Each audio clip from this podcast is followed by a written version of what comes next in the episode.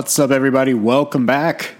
Locked on Golden Knights, part of the Locked On Podcast Network. It is Friday, March 6th, at least for another couple of hours. But this is your post game podcast for the Vegas Golden Knights. Four to nothing loss to the Winnipeg Jets on Friday night. Oh boy, oh boy, oh boy. That was. Uh, I'm not going to say it was a colossal failure, but it was not the Golden Knights' best performance when you look at the score. Now, overall, they played well. At least I would like to think that they played well. Until you look at the score and then you realize maybe Connor Hellebuyck really is that good. Maybe the Golden Knights just suck when it comes to playing on the road against a very desperate team. All of these factors can be true, and we will discuss them in just a matter of moments. But welcome back, everybody, to the show. How are you? I hope your day, or your night, or your evening is going much better than the Vegas Golden Knights. But welcome back to the show. I am your host, Danny Webster, and I do appreciate you stopping by for today's episode, and we will be breaking down this game in a matter of moments. But first, usual housekeeping items. Uh, welcome to those of you who are stumbled upon this podcast for the very first time, as this is, as you can clearly guess, a daily podcast about the Vegas Golden Knights on the on the Locked On Podcast Network. Words. What are words? I don't know what words are. But if you do know what words are, uh, you can follow the show on Twitter at LockedOnVGK. You can follow me on Twitter at Danny Webster 21 If you like sending emails, because emails have words too, words are also very good lockedongoldenknights at gmail.com is the place to do that. Oh, and you can also uh, find the show on Apple Podcasts, Google Podcasts, Spotify, or Stitcher, wherever else you consume your podcast. We're more than likely on that forum. And I do appreciate you stopping by for today. So, I mean, here's the thing I did not watch most of this game. I was actually out for most of the evening with my wife, so I didn't really get a chance to watch the game in its entirety. We were at dinner, and the game just happened to be on every single television inside the restaurant, so I was able to kind of peek up and look at as as it was going on. But I did not watch the first period, and the first period was really the part of the game where it was uh, where the game was decided very early. In fact, really the first thirty seconds of the game, or however long it took for the Jets to get on the board, thanks to the stick of Ryan Reaves. Uh, I did see that goal, and all I could say was oof. If there's another word besides oof, uh, put it in there. But you you gotta have more awareness for this. And and Pete DeBoer has put so much faith in this fourth line, throwing them out, starting every game. You know that there are going to be times where the fourth line will give up goals. The fourth line should not be giving up goals by themselves, if you know what I mean. That happened. The Golden Knights instantly down one to nothing, and from then on, it was just a rough night for Marc Andre Fleury. Now, I will I will talk about Fleury in a little bit later on because I, I know I touched on it last night.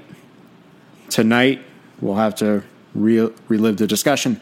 Uh, Patrik Laine made it 2 0 on the power play where, I mean, rebounded puck kicks out to him at his office at the left circle. He gets it, roofs it over Fleury, 2 0. Kyle Connor off a horrendous turnover by Nick Roy, who has been playing great on the second line. Very tough turnover for him to have. Sets the two on one the other way, and Kyle Connor scores his 36th goal of the year. 3 0 in the first period, and there was really nothing more that could be done. Uh, Matthew Perreault had a power play goal in the second period to make it 4 0. And that's really all she wrote. Marc Andre Fleury made 20 saves. Uh, Connor Hellebuyck with a 29 save shutout.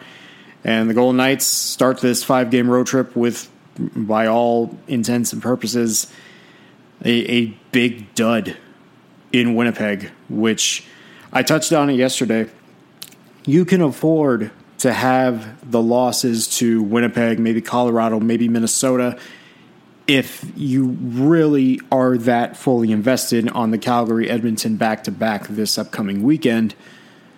but you at least need to show some fight. I guess I should have put in the uh, added effort, the oomph that you need to have during this five game road trip. And against a potential team that Vegas may see in the playoffs at some point, and I'm talking about maybe the first round, if the Jets continue to play as well as they are and they're going to be creeping up for that first wild card spot, that's really not a great way to start. I mean, you had the earlier matchup against Winnipeg where Vegas had what, a two goal lead, choked it in the third, lost it in overtime, and then um, and then today. I, I mean, that's not really a good showing against a Winnipeg team that you're likely going to see in the first round should things uh, persist the way that they are. And yeah, I mean, that's really all there is to it. Uh, this was really a game from what I saw, and I did go back home and watch, you know, really watch the replay of it to kind of get a, a feel for what happened tonight. And I see a lot of people on Twitter, and I don't know why I go on Twitter. I don't know why I have a Twitter. I don't know why I have Twitter because sometimes there's just people that say things that you're just going, what? I can't put this all on Marc Andre Fleury. I, I just cannot, for the life of me, put this on Marc Andre Fleury. The first goal, uh, unless you feel like he has to save his own teammate's shot, okay. The second goal is power play. The Jets' power play is ridiculously good. I mean, what can you do there? The third goal, not his fault. You, you, what do you what do you want him to do? You want him to just stop a two on one, and then the fourth goal. Uh, I mean, maybe he should have gotten a stick on it, maybe not. But I don't know what in the world Nick Holden was doing in front of him on that play. Nick Holden, I think, was on the ice for three of the goals allowed, which chalks it up to a banner day for number 22, the recently signed $1.4 million man. I see people talking about this, and, and you know, understandably so. We are in a current position where the Golden Knights have two elite goaltenders, and you got to figure out which one is the best option going forward.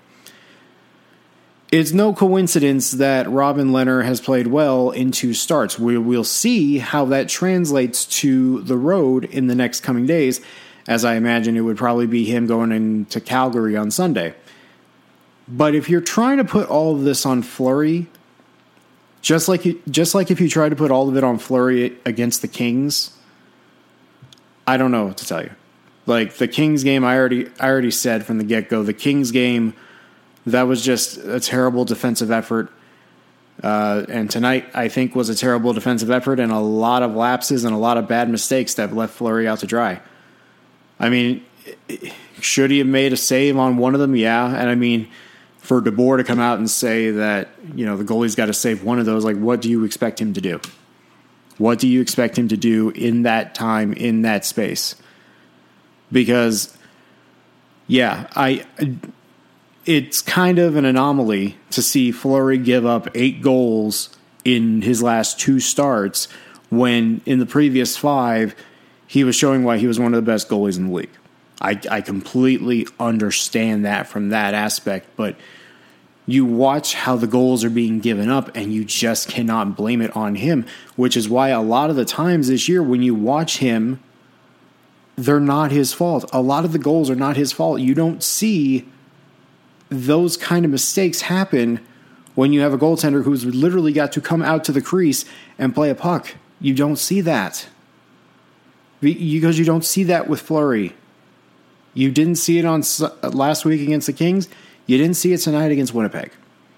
And again, I get it. And I also said it last night. At the end of the day, those people are going to look at numbers. You're going to look at numbers and see that the numbers don't look well in reflection to number 29. You look at the numbers in reflection to number 90 and it's a completely different subject. I get it. It makes sense. This is these are the times we live in. But if you fully watch how everything unfolds throughout the course of a game and you watch, you can't blame it on Fleury. And if you're doing that, you are causing more of a of a controversy than there needs to be. It's not DeBoer's fault. It's not Fleury's fault. It's the talent you have around you. And you're bound to have these kind of nights. Nicholas Roy made probably the biggest blunder of the night, but that is not going to eliminate the last three, four weeks that we've seen him, especially the last few games where he's been on the second line, where he has been fantastic. And he had another great game tonight. He had another great game tonight where he was he hit a, I think he hit a post or two. And then he also played very sound in a 200 foot game. He also played pretty sound defensively which is what you need in the absence of arguably your best playmaker and your best player. And that is exactly what he has done. But he makes one blunder, and then all of a sudden, no one's sitting here talking about Nicholas Roy being an absolute joke because he's not. We can't talk about Marc Andre Fleury and say he's a joke because he's not. He is not. That's why I am very curious why I think people are trying to create a controversy out of something that isn't there. The Golden Knights did not trade for Robin Lehner to make up for Marc Andre Fleury's shortcomings. They traded for him because Malcolm Subban was not getting it done as their backup. Now, it completely flips the script if you acquire Robin Lehner and he's winning all his games and Marc Andre Fleury is not winning any of his. And yeah, I get it. Vegas has dropped two of three since uh, it's dropped two of the last three games. The, the two losses were when Fleury was in net. I get it.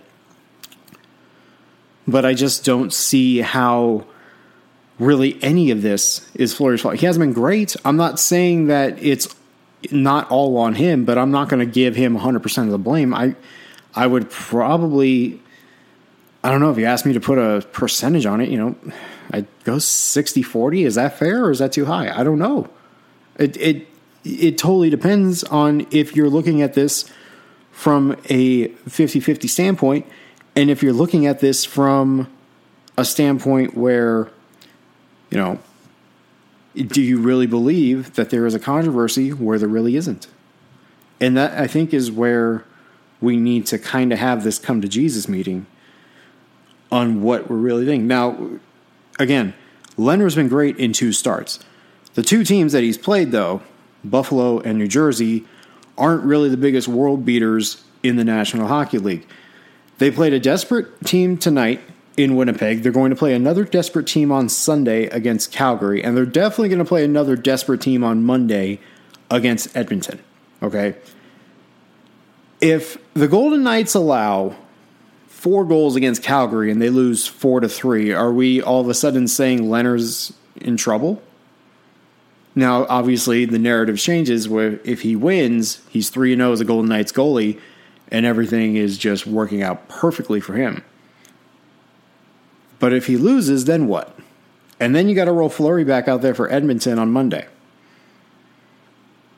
At that point, it's not necessarily the goaltending that's the issue because I can look at more goals that Subban should have saved this year, Fleury should have saved this year, but it more outweighs the fact that at the end of the day, the players playing in front of 29 in the last two games have not been good.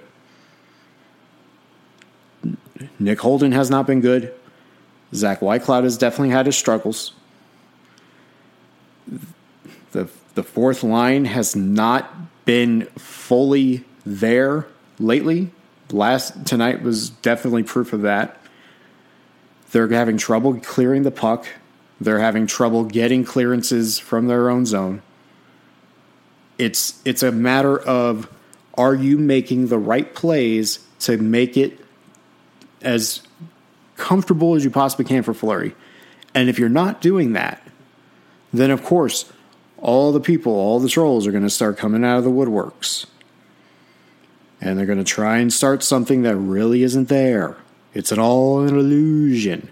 It's all an illusion. This whole goalie controversy, at least for now, is an illusion. There is no controversy. Pete DeBoer is going to go 1A, 1B, 1A, 1B, 1A, 1B for the rest of the regular season Whatever happens in the playoffs happens. But contrary to popular belief, These last two games have not been Fleury's fault. They absolutely have not. But at the end of the day, like I said the other day, numbers draw everybody together. And when you see the numbers, low save percentage, allowing four goals on X number of shots. I think last I think Sunday it was four goals on 17 shots. Tonight was four goals on what 24 or something like that, whatever it was. You cannot put it fully on the goalie unless it is becoming egregious. You can't give up two power play goals like that. You can't give up a two on one like that. And you cannot have your fourth line give up that kind of a goal to start that game. Because if you give up a goal to that team in that barn that early and they're fighting for a playoff spot, it was doomed from the start.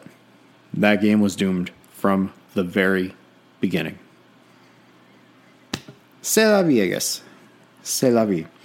So as it stands at this moment, the Golden Knights now 37, 24, and 8 through a very night. Well, tonight was not nice, but it is a 69th game of the year for the Golden Knights, and they retain the two point lead on the Edmonton Oilers for first place in the Pacific Division. Meanwhile, the Calgary Flames won 3 to 2 tonight against the Arizona Coyotes. So now all of a sudden, it, it, it hey, look at the division. It's getting crazy now, isn't it?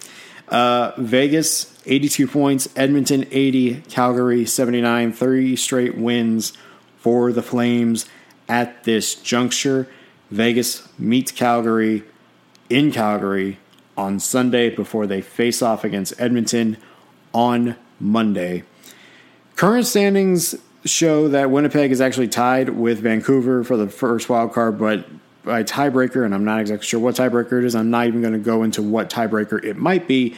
Uh, but Vancouver holds the first wild card over Winnipeg. So right now, if the playoffs were to start today, Vegas, Vancouver in round one, Winnipeg would actually go to St. Louis, which, oh boy, that would be fun, wouldn't it?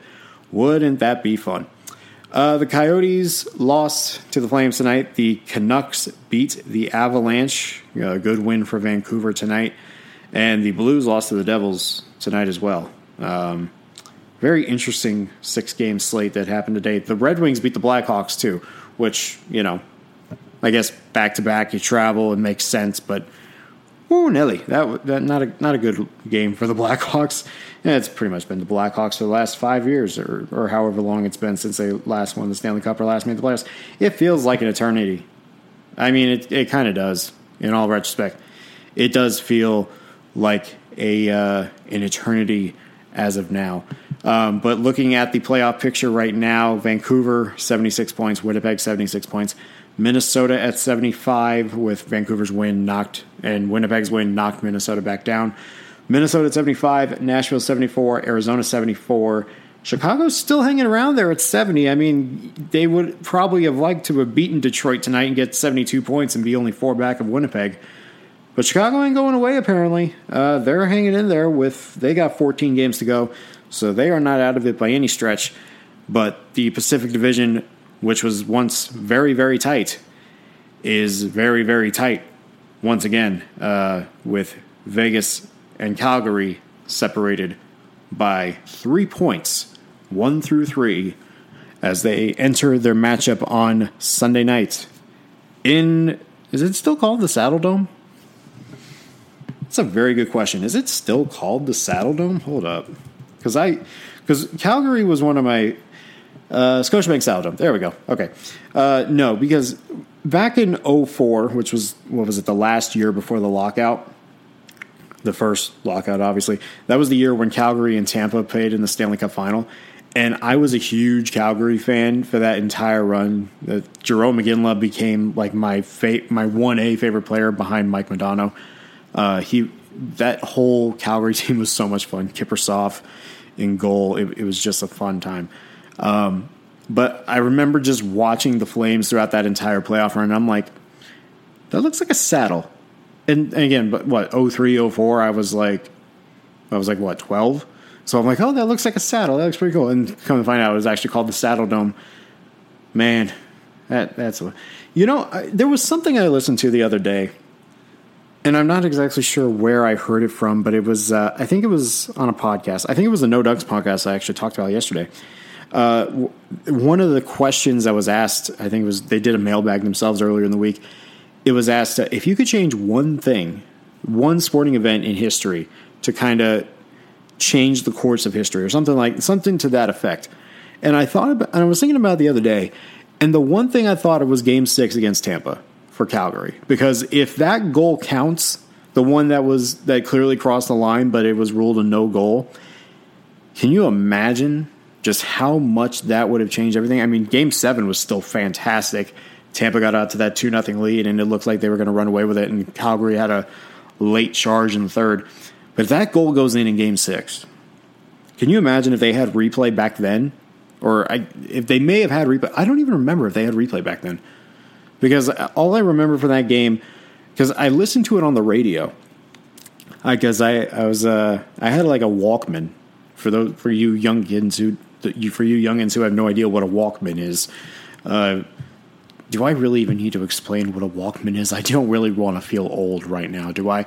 Um, but I had a Walkman and it had an AM FM radio, and I was listening to Game Six on my Walkman uh, while I was out and about on that Saturday night, and I just remember all I remember was listening to the crowd celebrate like they they celebrated like they won the thing, and then all of a sudden the I can't remember if the referee just like waved it off, and then all of a sudden they go into double overtime, and uh, Martin St. Louis scores the winning goal and changes the narrative over everything. Can you imagine if Calgary had won that game six? That would have just been one of the greatest playoff runs I think I'd ever seen. But what can you do, right? Like, what can you do?